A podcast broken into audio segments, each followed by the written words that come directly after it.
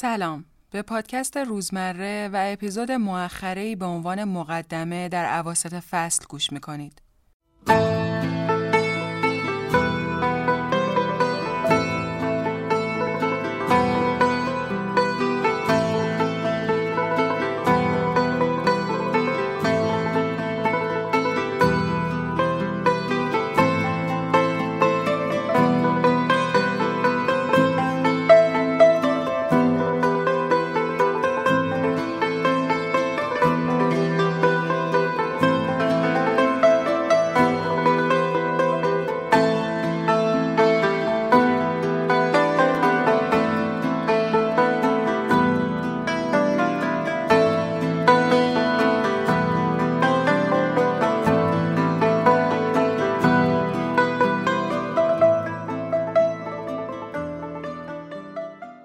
من مینو هستم و به همراه editor این مجموعه احمد و کسانی که صداشون رو به عنوان بازیگر توی این فصل میشنوید مثل زهرا، باهره، نگار، برهان، پورشات، مریم، سهر و خیلی های دیگه این پادکست رو می‌سازیم.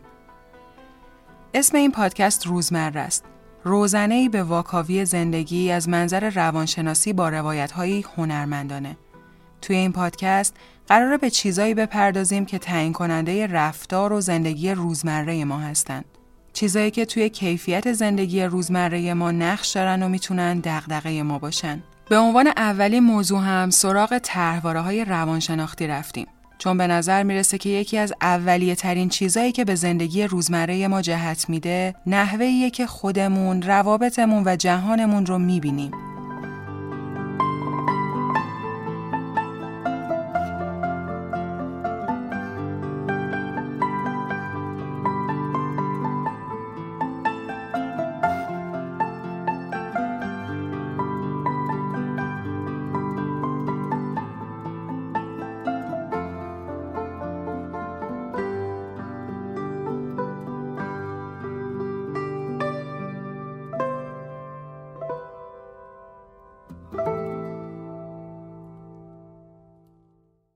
تصور کنید که من و شما روی گوش یا چشممون فیلترهای متفاوتی داریم که فقط فرکانس ها یا طول موجهای خاصی رو از خودشون عبور میدن. در این صورت جهانی که من میشنوم و می‌بینم متفاوت با جهانی که شما حس می‌کنید. و چیزایی که اسمشون می‌ذاریم واقعیت هم برای ما چیزای متفاوتی میشه. اگر من فیلتری متفاوت با اغلب آدما داشته باشم اون وقت واقعیتی که من ادراک می‌کنم و احساسات و عواطفی که دارم خیلی با دیگران متفاوت میشه اگر ساختار این فیلتر طوری باشه که باعث ناکارآمدی و رنج روانی من بشه اون وقت هم کیفیت زندگیم کم میشه هم از واقعیت فاصله گرفتم و هم به لحاظ هیجانی رنجورم ممکن از چیزهایی رنج ببرم که برای دیگران تولید رنج نمی‌کنه. ممکنه چیزایی برام مسئله ساز باشه که برای همتایان من نیست. اینجا جاییه که فیلتر من داره به طور منفی زندگی روزمره منو تحت تاثیر قرار میده.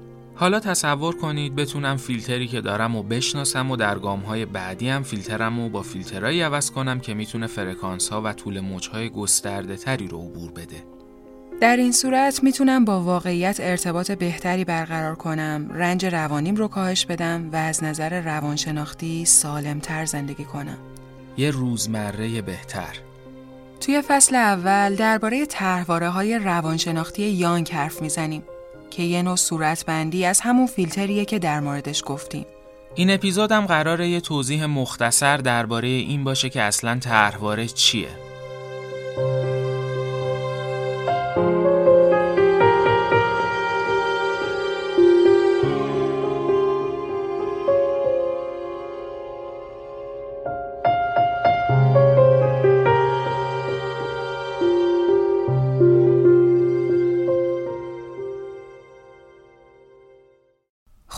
قبل از اینکه بریم سراغ طرحواره در مورد این صحبت کنیم که از منظر علم روانشناسی ما چطوری ما شدیم. یعنی رفتار، منش و شخصیت آدما چطوری شکل می‌گیره. به طور کلی میشه به دو فاکتور اساسی اشاره کرد. یکی ویژگی های زیست شناختی یعنی ویژگی هایی که ما با اونا یا با زمینه و استعداد برای اونا متولد میشیم. مثل خلق و خومون مثلا از همون بد و تولد بعضیا اجتماعی ترن و بعضیا بیشتر خجالتی و گوشگیر.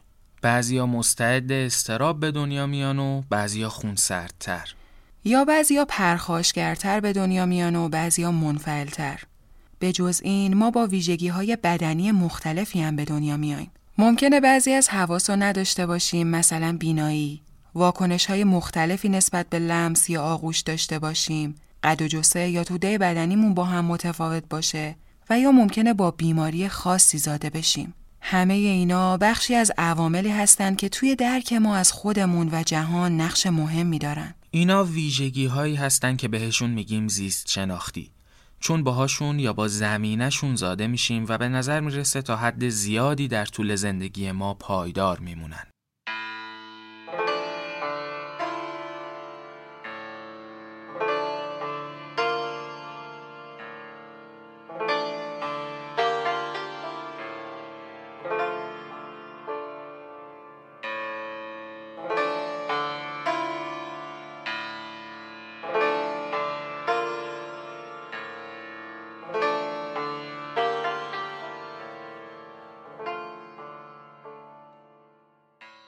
پس فاکتور اول شد مجموع ویژگی های زیستی.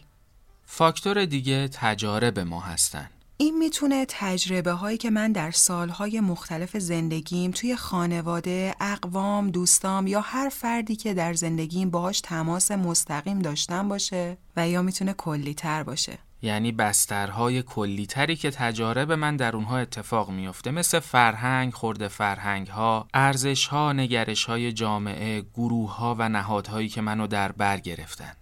روانشناسایی از جمله یانگ معتقدن یه دسته از تجارب که خیلی اهمیت دارن تجارب اولیه کودکی هستند که با خانواده هسته‌ای صورت گرفتن. یعنی پدر و مادر و خواهر و برادرای ما و به طور خاص خود والدین یا حالا جانشینان والدین. یعنی مثلا کسی ممکنه مادر نداشته باشه اما مادر بزرگ یا خاله داشته باشه که براش نقش مادر رو بازی کرده.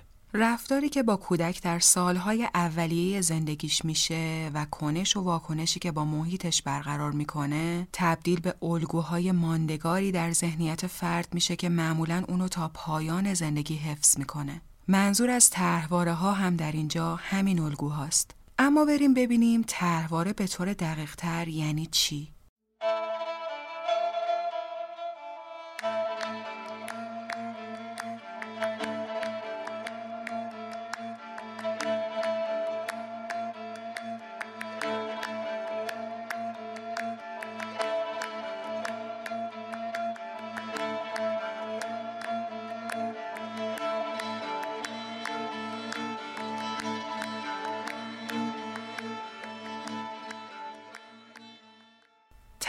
به طور کلی به معنی قالب و چارچوبه. در نظر بگیرید که ما توی روز با تعداد خیلی زیادی حس مواجهیم.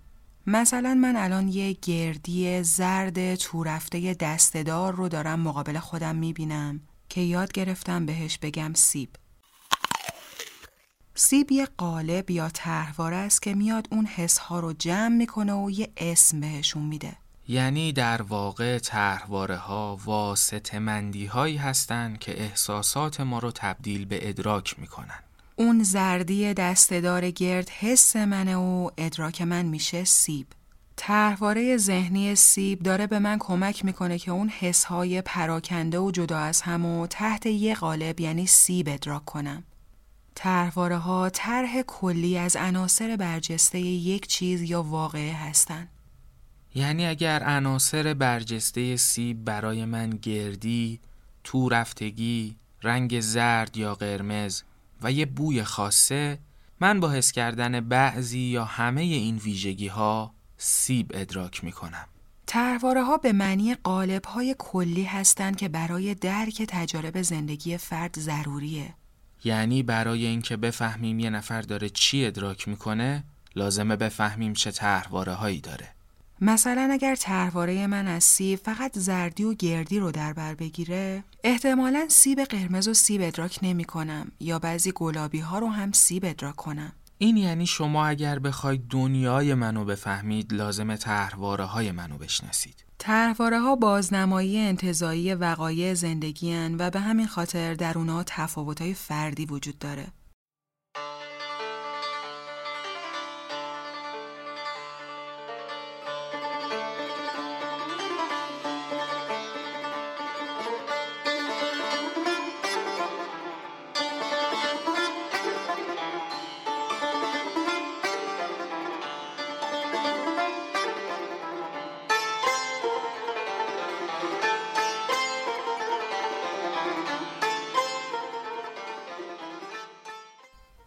ماجرا مثل مثال سیب همیشه اینقدر ساده نیست.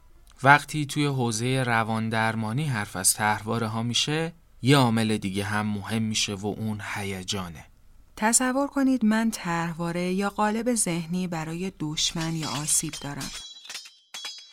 در این صورت وقتی وقایعی رو تجربه کنم که این طرحواره رو در من فعال کنه من احتمالا دچار استراب، خشم یا یه سری هیجانات منفی دیگه میشم.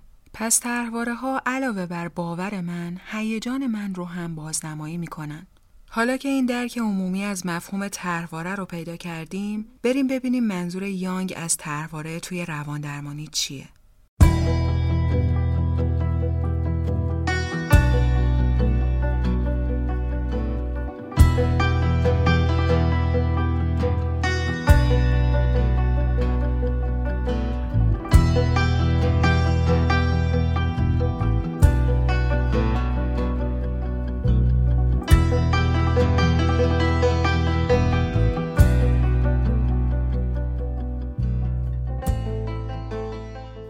جفریان کسی که طرحواره درمانی رو از اواسط دهه 80 میلادی به عنوان انشعابی از روانشناسی شناخت محور توسعه داده منظورش از طرحواره قالب و الگوهای شناختی هیجانیه که در سالهای اولیه زندگی شکل می‌گیرن با فرد میمونن و خودشونو به تجارب بعدی فرد تحمیل می‌کنن.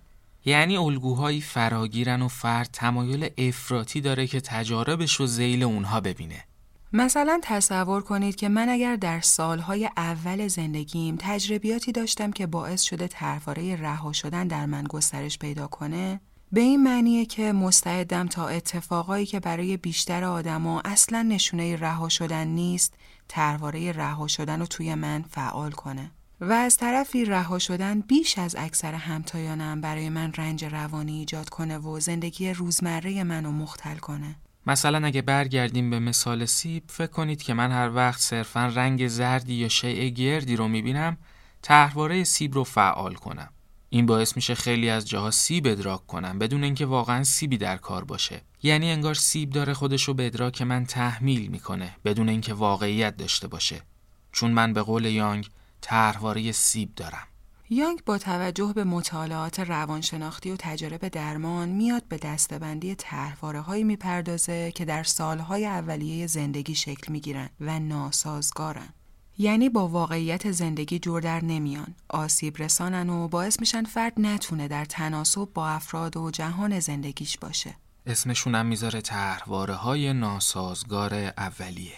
این طرحواره ها اگرچه ناسازگارن و در حال حاضر واقعیت ندارن اما چون قالب ذهنی فرد دچار اون طرحواره هستن فرد اونا رو واقعی می‌دونه و یه جور ناخودآگاه و غیر قابل کنترل اونو به تجربیاتش اطلاق می‌کنه.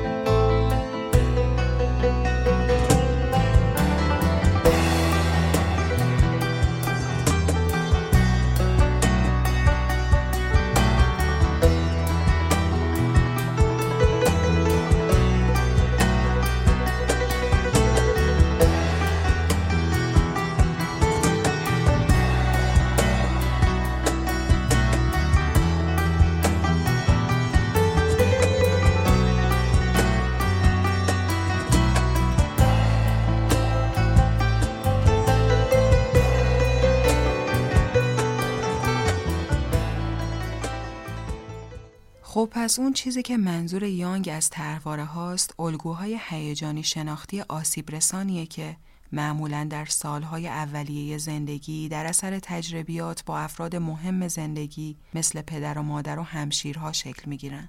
یانگ میگه هر آدمی در مسیر رشدش یه سری نیاز و امر مهم داره که برای یه رشد به هنجار لازم داره اونا رو به درستی مرتفع کنه. و در صورتی که یه نیاز مرتفع نشه و یه امر مهم با موفقیت انجام نشه طرحواره ها یا همون الگوهای ناسازگار شناختی هیجانی در فرد شکل می‌گیره. روانشناسان می‌دونن که داشتن شرایط ایدئال در زندگی ممکن نیست. یعنی آدما هیچ وقت بینقص نیستن و در نتیجه والدینم هیچ وقت ایدئال نیستن. اونا هم بالاخره انسانن و محدودیت های خودشونو دارن. و به خاطر همینم طبیعیه که نتونن یه والدگری بینقص برای کودک فراهم کنن. به خاطر همین اونا به قول وینیکات از اصطلاح گودیناف یا به اندازه کافی خوب استفاده می‌کنن. یعنی قرار نیست ما برای اینکه بتونیم آدمای سالمی بشیم والدین بینقصی داشته باشیم همه نیازامون به نحو احسن ارضا شده باشه و یا هیچ آسیبی ندیده باشیم. بلکه یه حدی از استانداردها برای سالم بار اومدن کفایت می‌کنه. اون امور مهم یا نیازها که از نظر یانگ مهمه که به اندازه کافی ارضا بشن تا کودک بتونه مراحل رشدش رو با موفقیت بگذرونه پنج دسته کلی هستن که اگر هر کدومشون به قدر کفایت ارضا یا با موفقیت پاس نشن ممکنه طرحواره های مربوط به اون حوزه در فرد شکل بگیره. پس بر اساس پنج دسته نیاز پنج حوزه طرحواره وجود داره.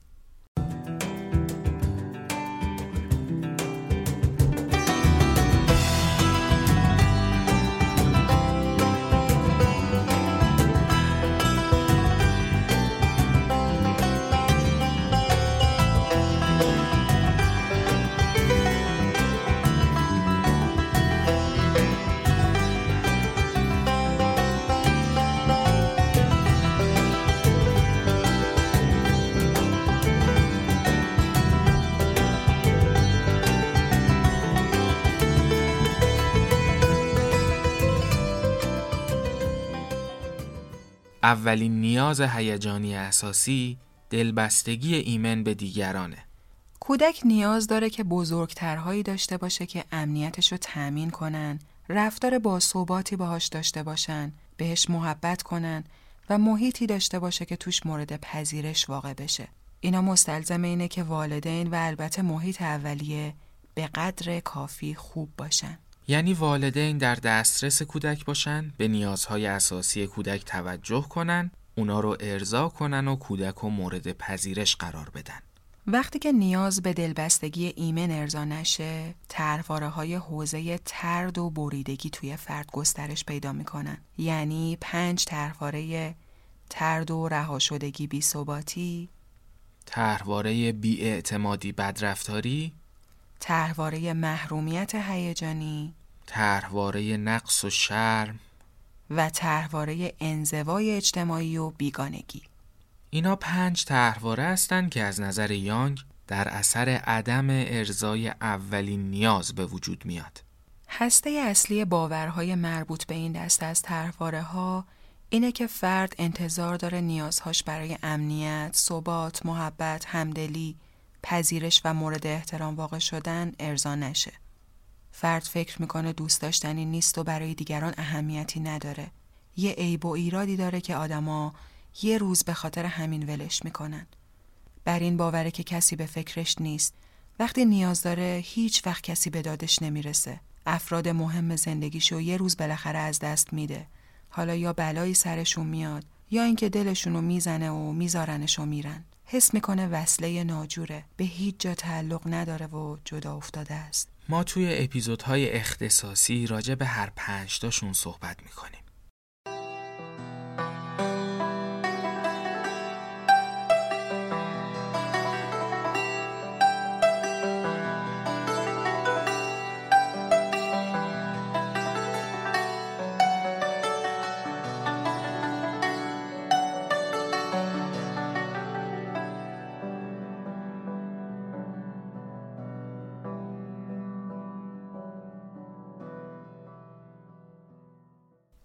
دومین دسته امور مهمی که کودک نیاز داره با موفقیت از پسشون بر بیاد تا سالم رشد کنه خودگردانی، کفایت و هویته. منظور از خودگردانی یعنی فرد بتونه کم کم از خانواده مستقل بشه و روی پای خودش بیسته. ما اوایل زندگیمون توسط والدین یا جانشینان والدی تغذیه میشیم، تمیز میشیم، کفش میپوشیم و خیلی چیزای دیگه. و کم کم با بزرگتر شدن یکی یکی این کارها رو به تنهایی انجام میدیم و مسئولیت کارهامون رو خودمون به عهده می‌گیریم. اگه کودک نتونه به این خودگردانی ها برسه اعتماد به نفسش صدمه می‌بینه. چون خودشو موجود با کفایتی نمی‌بینه و نمی‌تونه هویت مستقلی برای خودش قائل بشه. اگه کودک این امر مهم و خوب پاس نکنه طرحواره های حوزه خودگردانی و عملکرد مختل به وجود میان. یعنی چهار طرحواره وابستگی بیکفایتی طرحواره آسیب پذیری تحواره خیشتن تحول نیافته گرفتار و تحواره شکست. هسته اصلی باور کسانی که این دسته از تحواره ها رو دارن اینه که من هویت مجزایی ندارم. نمی‌تونم گلیم خودم رو از آب بیرون بکشم. آخرشم از پس کارا بر نمیام. و معمولا این حوزه طرحواره به خاطر افراط و تفرید توی حمایت از کودک شکل می‌گیره. مثلا اینکه کودک زیاده از حد مراقبت بشه و فردیت و استقلالی کسب نکنه.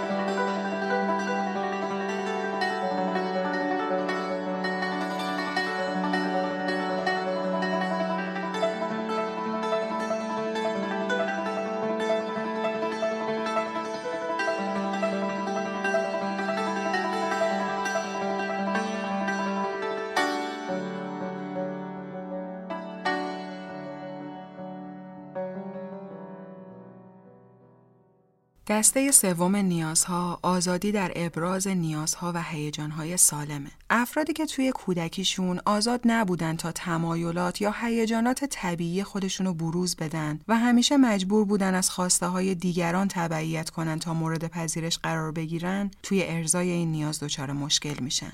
این یعنی پذیرش مشروط و معنیش اینه که کودک برای اینکه به تایید و محبت دست پیدا کنه باید جنبه های مهم شخصیت، هیجانات و نیازهای خودشون مهار می‌کرده مثلا والدینی که بیشتر به نیازهای هیجانی خودشون اهمیت میدن و صرفا در صورتی کودک و مورد محبت قرار میدن و به رسمیت می‌شناسن که نیازها و هیجانات اصیل خودش رو سرکوب کنه و به هیجانات والدین اولویت بده و مطلقا حرف گوش و سازگار باشه. در اثر عدم ارزای این نیاز دسته ای از طرحواره ها می‌تونه به وجود بیاد که بهش میگن طرحواره های حوزه دیگر جهتمندی یعنی انگار اولویت و جهتگیری زندگی فرد به طور افراطی دیگران هستند. طرحواره اطاعت، طرحواره ایثار و طرحواره پذیرشجویی یا جلب توجه طرحواره های مربوط به این حوزه هستند.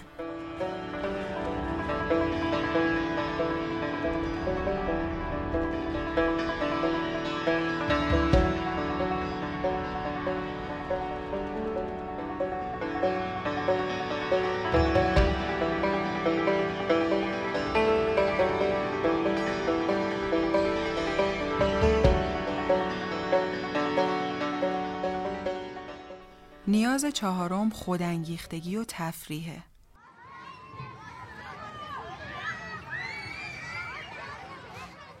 خودانگیختگی به این معنیه که کنش فرد بر اساس انگیزه ها و حس درونی فرد صورت بگیره. نه محرک های بیرونی و یا قاعده های بی انعطاف و از پیش تعیین شده. مهمه که افراد بخش هایی توی زندگیشون داشته باشن که اونا رو به عنوان تفریح انجام بدن و کنش هایی که خودانگیخته هستن و حاصل احساسات خودانگیخته.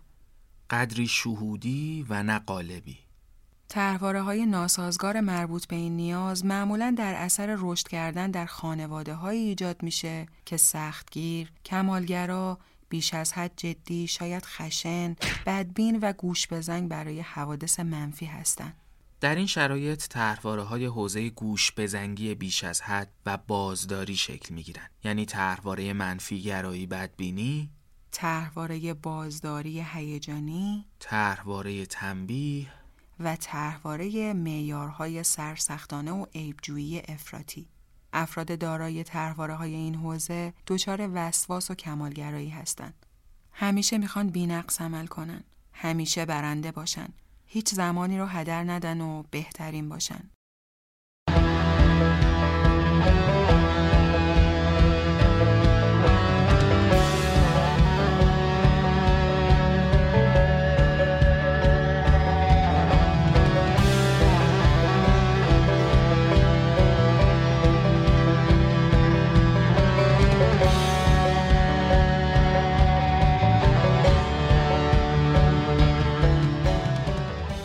نیاز یا امر مهم پنجم هم اینه که فرد بتونه محدودیت های خودش رو بفهمه و توی خیشتنداری موفق بشه.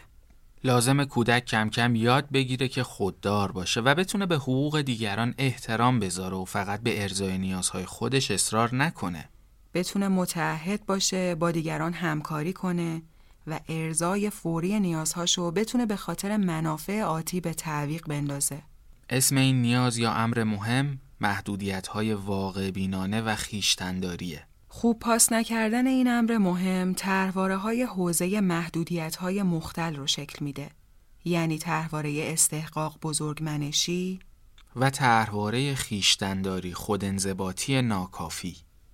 ریشه شکلگیری این تحواره ها ممکنه این باشه که والدین خیلی سهلنگار و بیش از حد مهربون بوده باشند و برای کودک محدودیتی قائل نشده باشند و فرد لوس خودمرکز بین و بدون بردباری برای تحمل ناکامی بار اومده باشه. و البته ممکنه ماجرا لوس بار اومدن نباشه و این در واقع یه جبران افراطی برای ترواره های دیگه باشه. توی اپیزود مربوط به خودش بیشتر در موردش حرف می‌زنیم.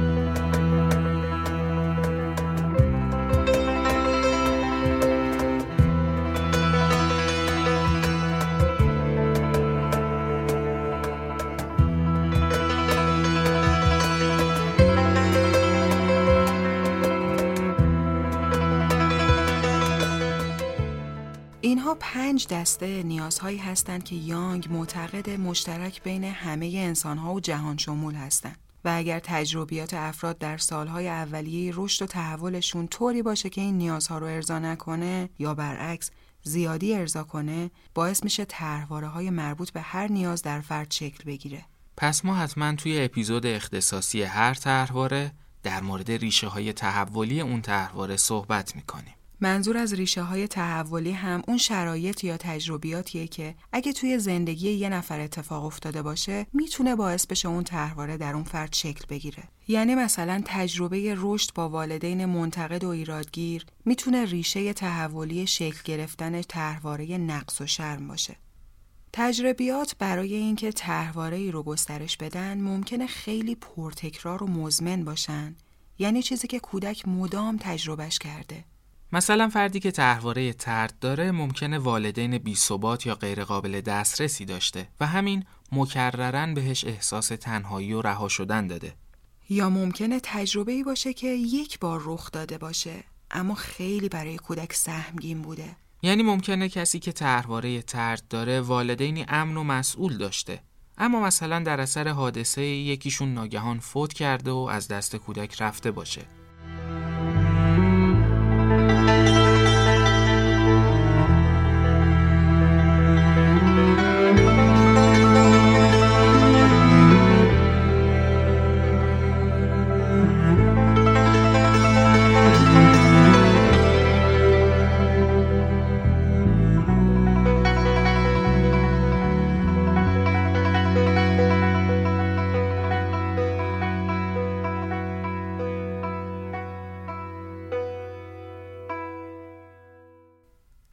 کامیابی یا ناکامی در ارزای این نیازها و در نتیجه گسترش ترواره ها فقط بستگی به محیط پیرامونی یا تجربیاتی که کودک رو در بر گرفته هم نداره. می‌تونه به ویژگی های زیستی مثل ویژگی های خلقی و بدنی و ژنتیکی کودک هم مربوط باشه. در واقع برای شکلگیری ترواره ها ویژگی های خاص هر فرد با محیط فرد تعامل می‌کنن. مثلا دو تا کودک در یک خانواده که یکیشون زمینه خلقی پرخاشگر داره و دیگری منفعل کنشای متفاوتی در محیط دارن و واکنشای متفاوتی هم از محیط جذب می‌کنن. یکیشون بیشتر تمایل به درگیری داره و اون یکی کمتر. و احتمالا یکیشون بیشتر تنبیه و سرزنش میشه و دیگری کمتر. یا کودکی که در اوایل زندگیش بیماری خاصی داره بیشتر امکان داره برای با موفقیت گذراندن نیاز خودگردانی و استقلال با چالش مواجه بشه. و کودکی که با حساسیت زیادی نسبت به ترد و تنهایی به دنیا میاد ممکنه تجربیاتی که برای اغلب افراد عادی محسوب میشن براش گسترش دهنده تحواره های ترد و بریدگی باشه. این یعنی توی شکلگیری خیلی از طرحواره ها ویژگی های زیستی فرد و تجربیات اولیه زندگی در تعاملن و با هم در گسترش اون طرحواره نقش دارن.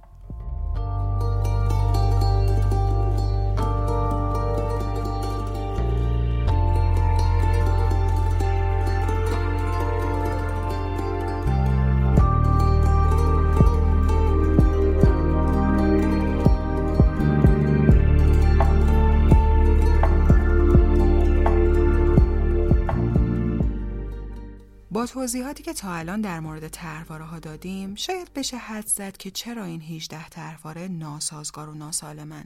تحرواره ها توی سالهای اولیه زندگی شکل می‌گیرن و ممکنه شرایط اون موقع زندگی کودک طوری بوده که تحرواره رو به وجود آورده.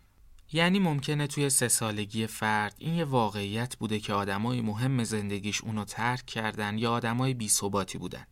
اما بعد از گذشت سالها تغییر شرایط گسترش گروه ها و اطرافیان و خیلی چیزای دیگه دیگه لزوما قرار نیست این طرحواره که بالاخره آدما یه روزی اونو ترد می‌کنن یا می‌ذارن و میرن درست باشه. ممکنه حالا اطراف فرد افرادی باشن یا بتونن باشن که مسئول و باثباتن.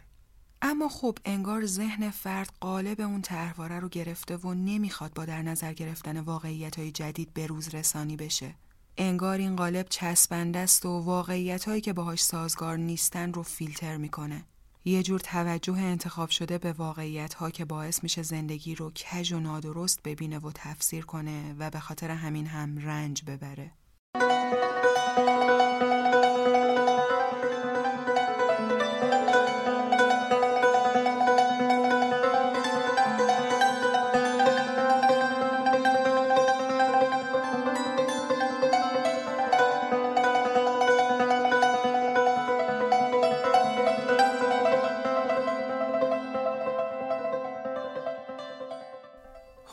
اما آیا قراره که همه افرادی که یه طرحواره رو دارن شبیه هم رفتار کنن؟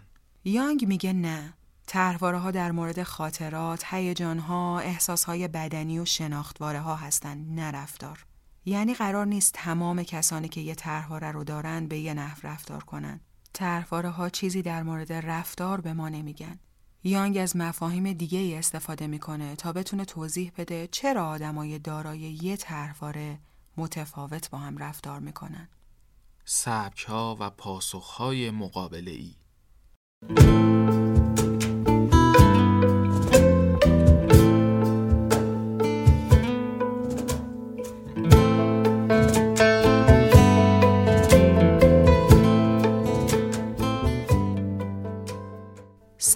مقابله ای اون سنخ رفتاریه که ما وقتی طرحوارمون فعال میشه سراغش میریم. که خب این سبک ها می‌تونه کارآمد و مثبت باشه یا منفی و ناکارآمد. یانگ اینجا تمرکزش روی سبک های مقابله ای ناکارآمد و ناسازگاره. یانگ برای اینکه توضیح بده آدما وقتی طرحوارشون فعال میشه به چه نحوه هایی پاسخ میدن میاد از رفتار زیستی الهام می‌گیره. موجودات زنده وقتی با یه تهدید مواجه میشن سه نوع واکنش نشون میدن. یا میرن به جنگ عامل تهدید کننده. یا فرار می‌کنن. یا سر جاشون میخکوب و فریز میشن. یانگ میگه هر طرحواره در اثر ارضا نشدن یه نیاز اساسی به وجود میاد. و نیاز اساسی یعنی چیزی که اگه ارضا نشه سلامت ارگانیزم به خطر میفته.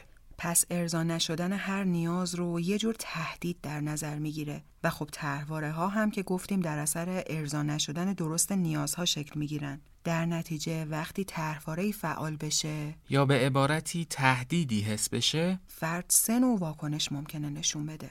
جبران افراطی که معادل همون جنگه اجتناب که معادل فراره و تسلیم که معادل میخکوب و فریز شدنه. پس ممکنه سه نفر توی این اتاق حضور داشته باشن که هر سه یه طرحواره رو دارن اما رفتار اونها کاملا با هم متفاوته. چون یکی جبران افراطی می‌کنه دیگری اجتناب و فرد دیگه تسلیم شده. بریم ببینیم هر کدوم از این سبک ها چی هستن.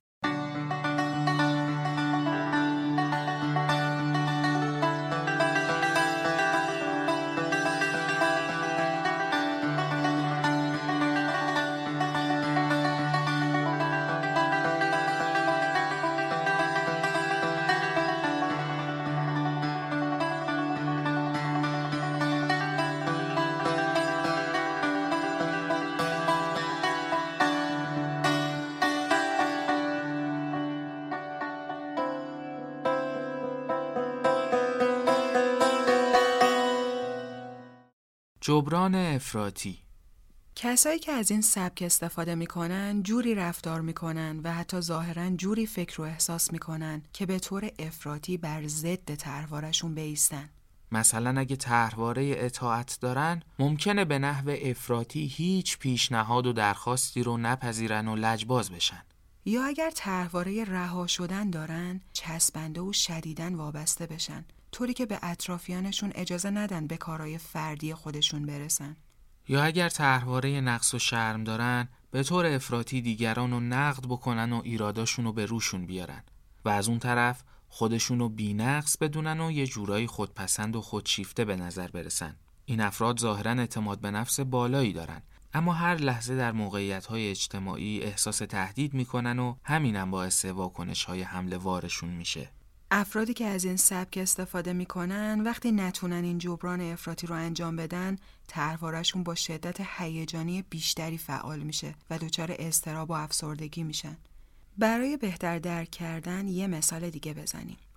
این مثال رو توی ذهنتون نگه دارید تا توی بقیه سبکا هم مقایسش کنیم.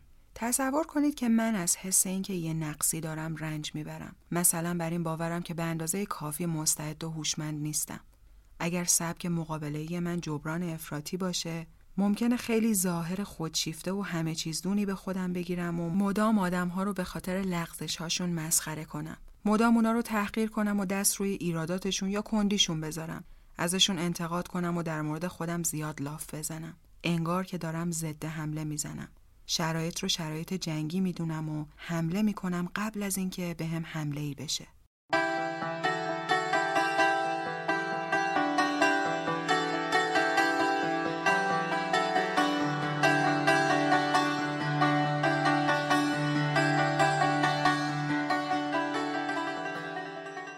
اجتناب.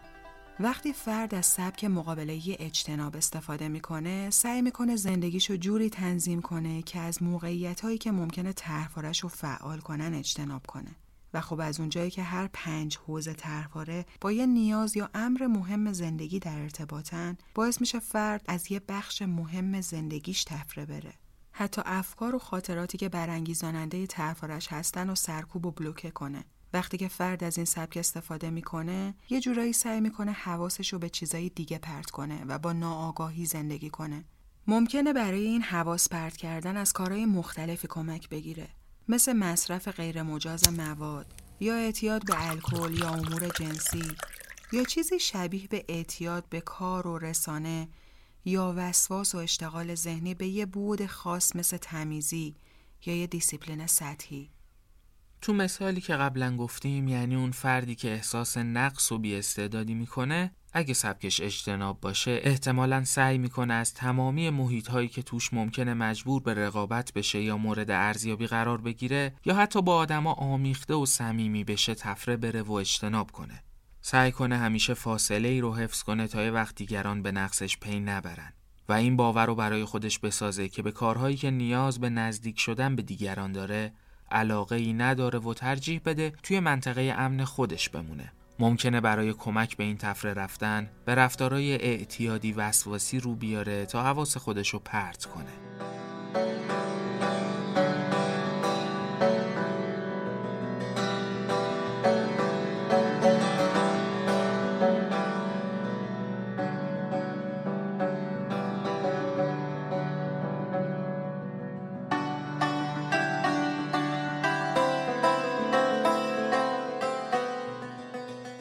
تسلیم.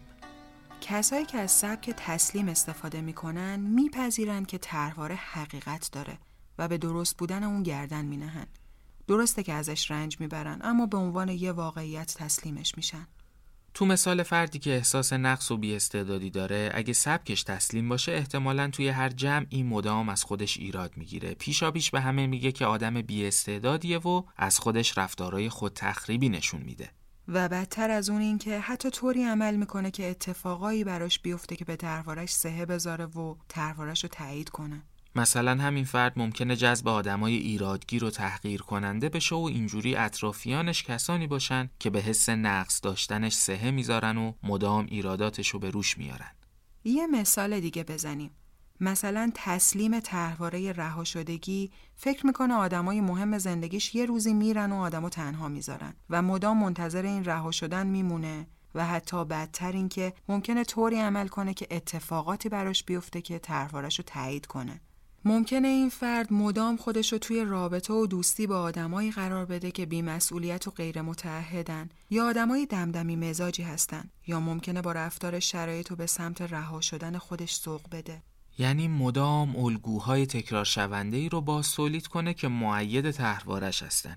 و اینطوری انگار با دستای خودش شواهدی رو خلق می‌کنه که باهاش تحوارش رو تایید کنه و یه حقیقت مطلق ببیندش.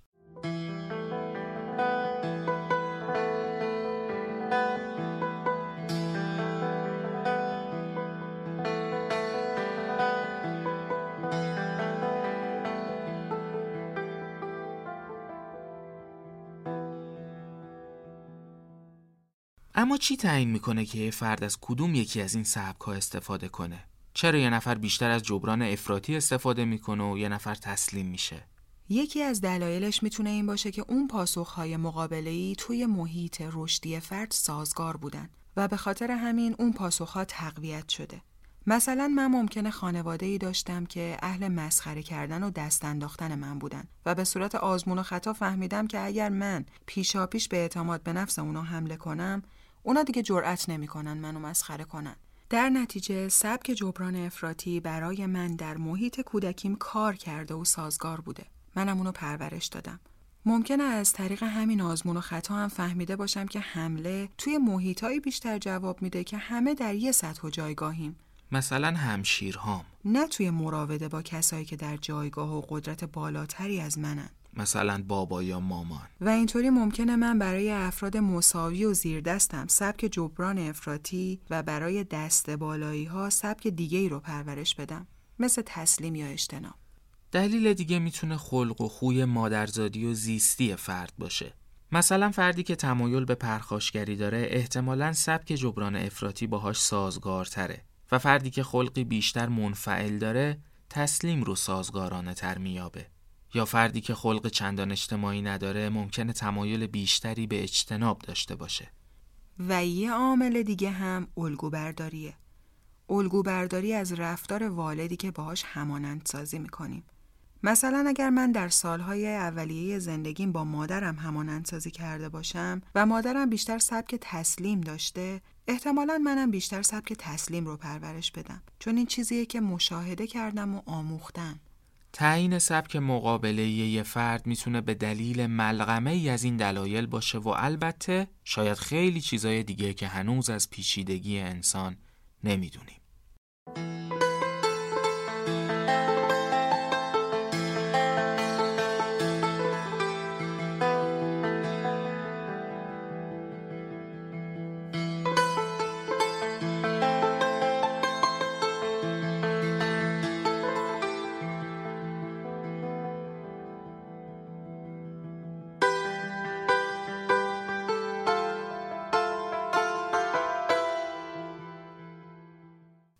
پس گفتیم که یانگ میگه پنج دسته نیاز اساسی یا امر مهم در انسانها مشترکه.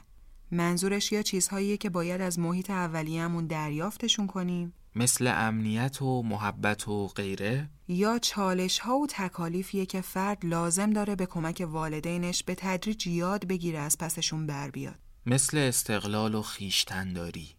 اگر محیط طوری باشه که یکی از این نیازها ارضا نشه یا زیادی ارضا بشه طرحواره های مربوط به اون حوزه در فرد شکل می‌گیره.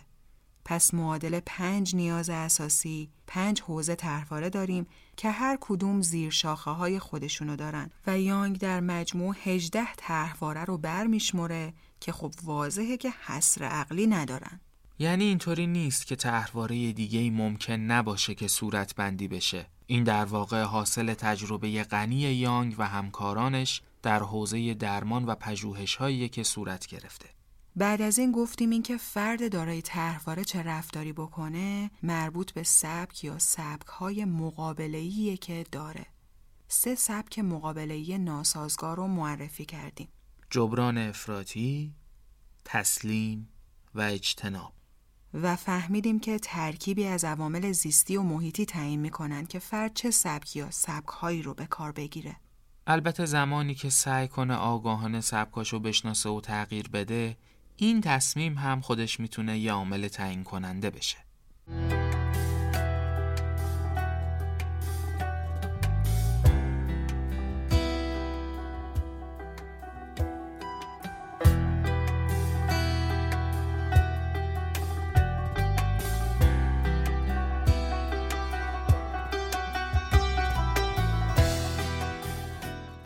تغییر یا درمان از طریق طرحواره درمانی چند مرحله داره.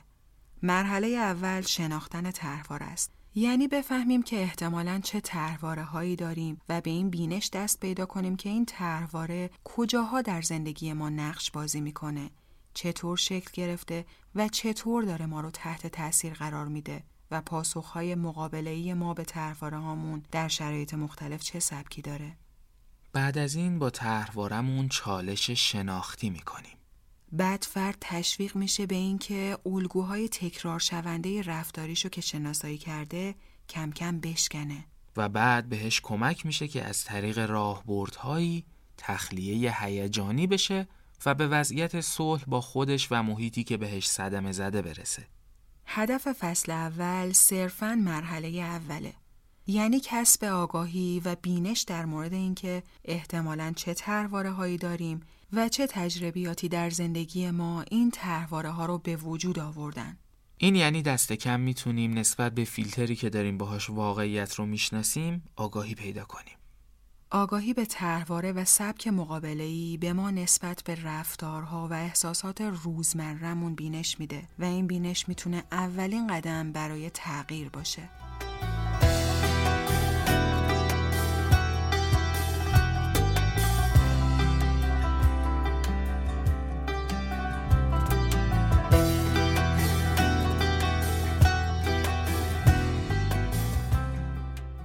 ما در فصل اول توی هر اپیزود با یه طرحواره آشنا میشیم و سعی می‌کنیم اول از همه طرحواره هایی رو مطرح کنیم که یانگ توی کتاب زندگی خود را دوباره بیافرینید دربارشون حرف زده.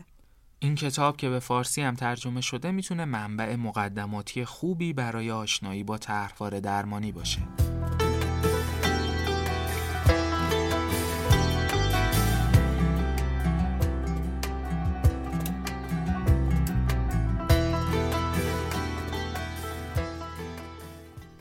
خیلی خوشحالیم که همراهی شما رو داریم و امیدواریم که این پادکست بتونه تفریح، لذت بردن و یادگیری رو همزمان فراهم کنه.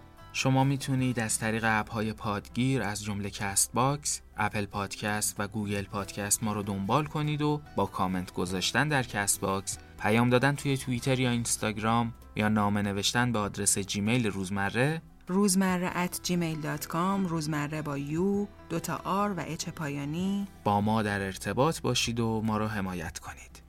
این اپیزود روزمره در خورداد 1401 تهیه شده.